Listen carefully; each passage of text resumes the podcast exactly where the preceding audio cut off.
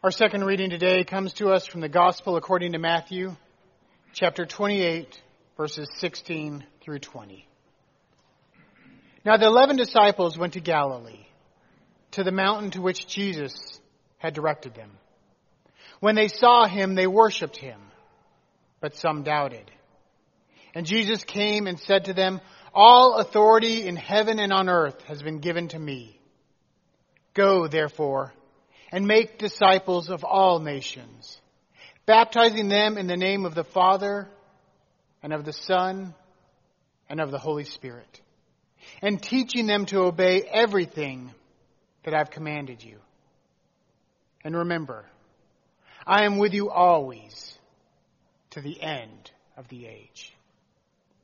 This ends the reading of God's holy word. May God add many blessings to the hearing of it. The grass withers and the flowers fade, but the word of the Lord endures forever. Let us pray.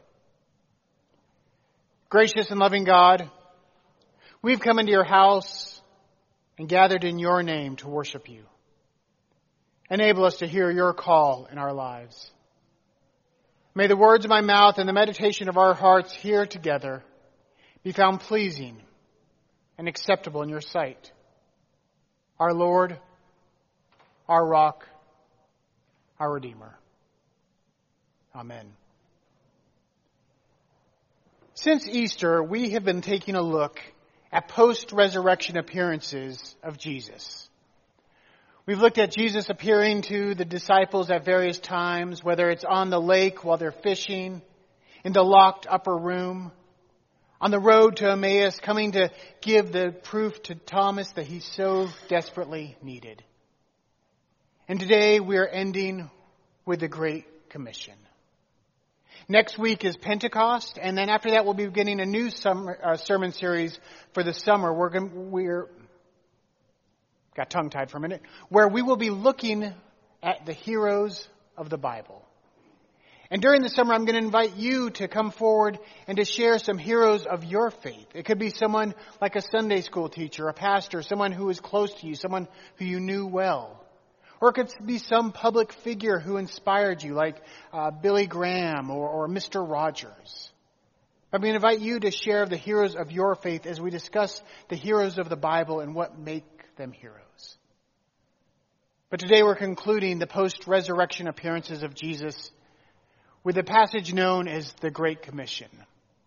And it's known as this because Jesus commissions the disciples to go and visit all the nations of the earth, to baptize in His name, to teach people to follow what Christ has taught. It's a well-known passage to Christians and non-Christians alike. But because the end part of the passage is so well known, there's one verse that often gets lost.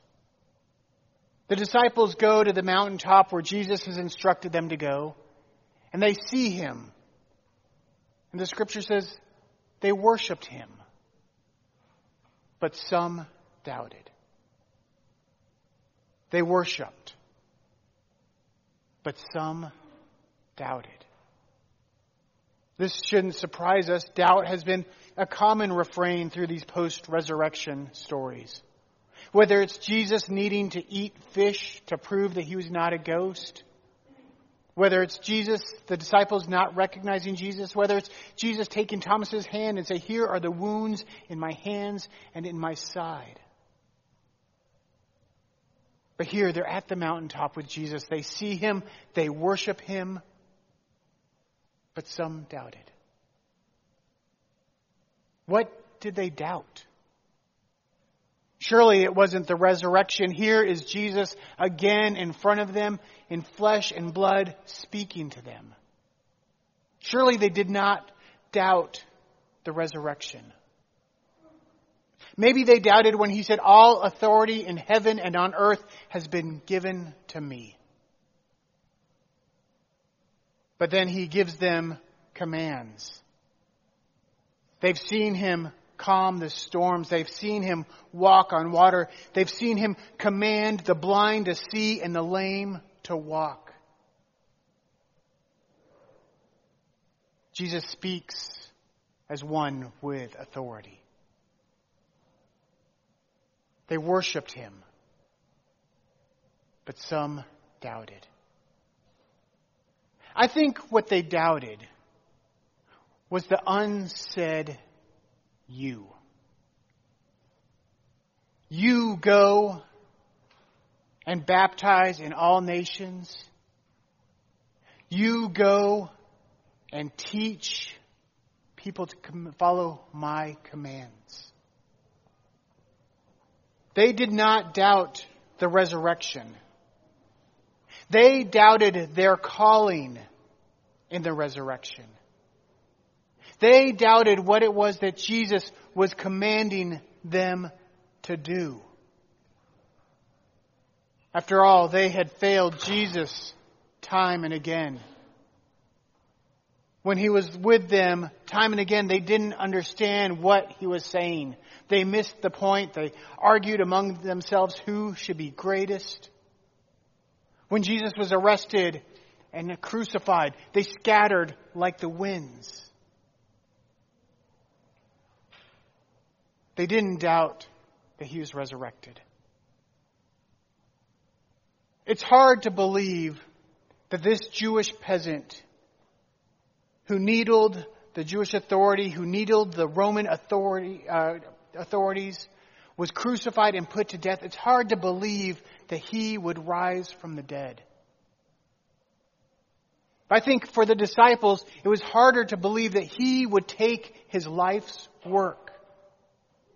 That he would take everything he did during his life, the work that he was willing to die for, and put it into their hands. And give it over to them. And give it over to you, to me, to us. They worshiped, but some doubted. I think the Gospel of Matthew is all about making disciples. In Matthew's Gospel, Jesus doesn't say, believe me. He doesn't say, believe in me. Instead, his refrain is, follow me. In, J- in John's gospel, Jesus says, I am the light of the world. In Matthew's gospel, he says, You are the light of the world. Jesus is passing the baton. Jesus is handing over his life's work to the disciples, and they in turn pass it over to us.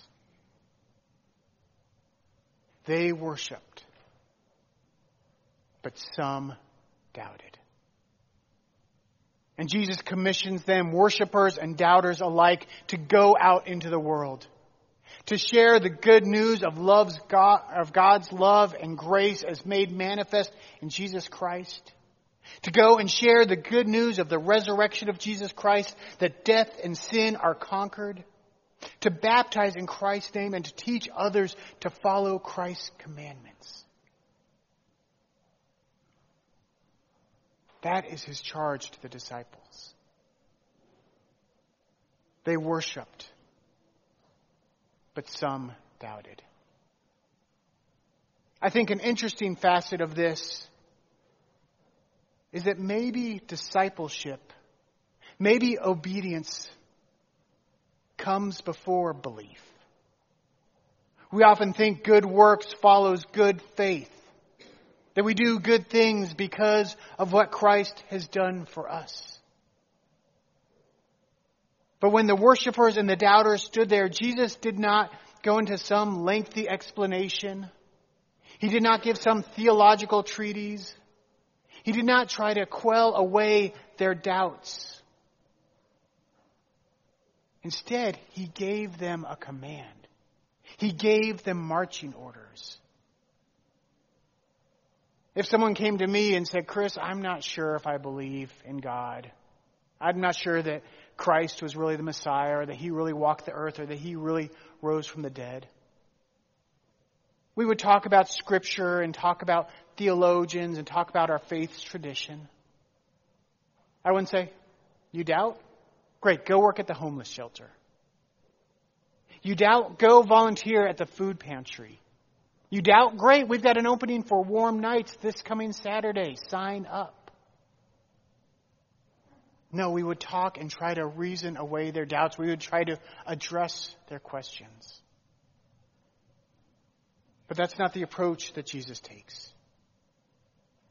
They worshiped, but some doubted. And Jesus says, Go, baptize in my name, teach my lessons, share my love and grace with everyone in the world.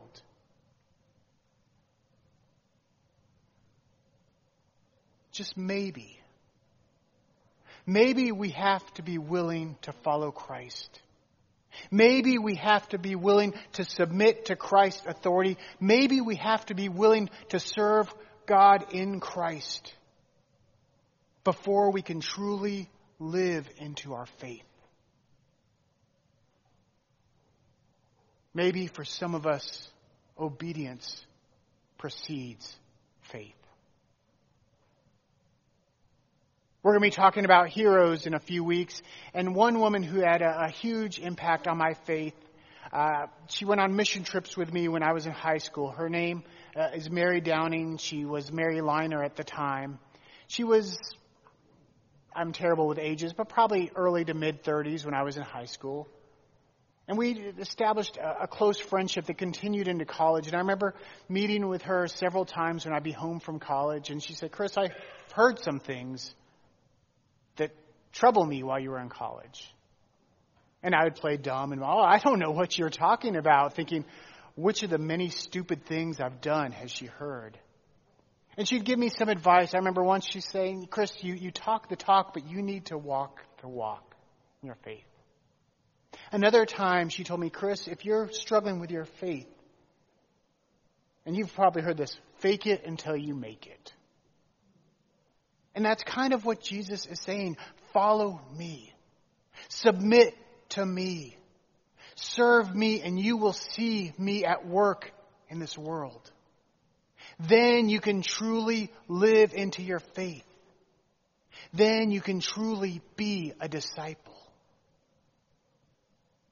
They worshiped, but some doubted. When I was living in the Presbytery of Great Rivers in uh, the middle part of Illinois, I served on the Committee for Preparation on Ministry. And this is the committee that anyone who feels a call to ministry, they come through and we question them, we examine them, we watch over them, we interact and live with them, not live with them, but live with them in their walk for three to four years as they go away to seminary, as they jump through all the hoops and the red tape that we put up for them. And we get to know many of them very well. And we decide as a committee who continues to ministry and who washes out. It's a, a huge burden, a huge responsibility, and a huge honor. And I remember almost all the people we examined shared one char- characteristic. They were arrogant. They were very full of themselves. If I want to be polite, they were confident. And I remember talking to my mom one day and her saying that, well, I think most pastors are arrogant to an extent. You have to be arrogant. You have to be a little full of yourself to think that God called you to a purpose. That God called you to proclaim God's word. God called you to proclaim the gospel. And I think there's some truth to that. But I think also along with that, there is a lot of insecurity. Because it is a huge burden, it is a huge honor, it's a huge privilege, it's a huge responsibility. And I remember when I went before the Committee on Preparation for Ministry and they would question me and ask me, I would do my best to come across as confident and arrogant. If I put up this strong front, maybe they wouldn't dig too deep. Maybe they wouldn't push too hard. Maybe they wouldn't ask me about predestination and double predestination and what Calvin thought about this and Luther thought about that. Maybe they wouldn't expose me as a fraud. Because I think many pastors I know I certainly do, suffer from imposter syndrome, where we recognize the burden that's been placed on our shoulders. We recognize the calling that we've been called to and the responsibility that goes with that. And we worry that we could never live into it, and we're right. We can't, not by ourselves. But I think that if I had been more trained when I talked to my mom, I would say it's not just pastors that are called, but we are all called to serve God. We aren't all called to be clergy, but we're called to serve God in whatever roles we're called to, whether it's teacher or nurse or administrator or garbage man or doctor or lawyer. Wherever we're called to serve, we're called to serve God. Whatever vocation we find ourselves in, we are doing God's work and we're called to proclaim the gospel and to go and teach and baptize. Now, I'm not saying you should go baptize in your place of work. That could cause trouble for you. But you should be a Christian witness. It's a burden we all bear. It's a responsibility we all bear. And it's not one we bear alone. Jesus told the disciples that he would be them until the end of the age. And he is with us. Jesus also told the disciples, let me take your yoke for, uh, your burden for my yoke is easy. And he bears that burden and that responsibility with us.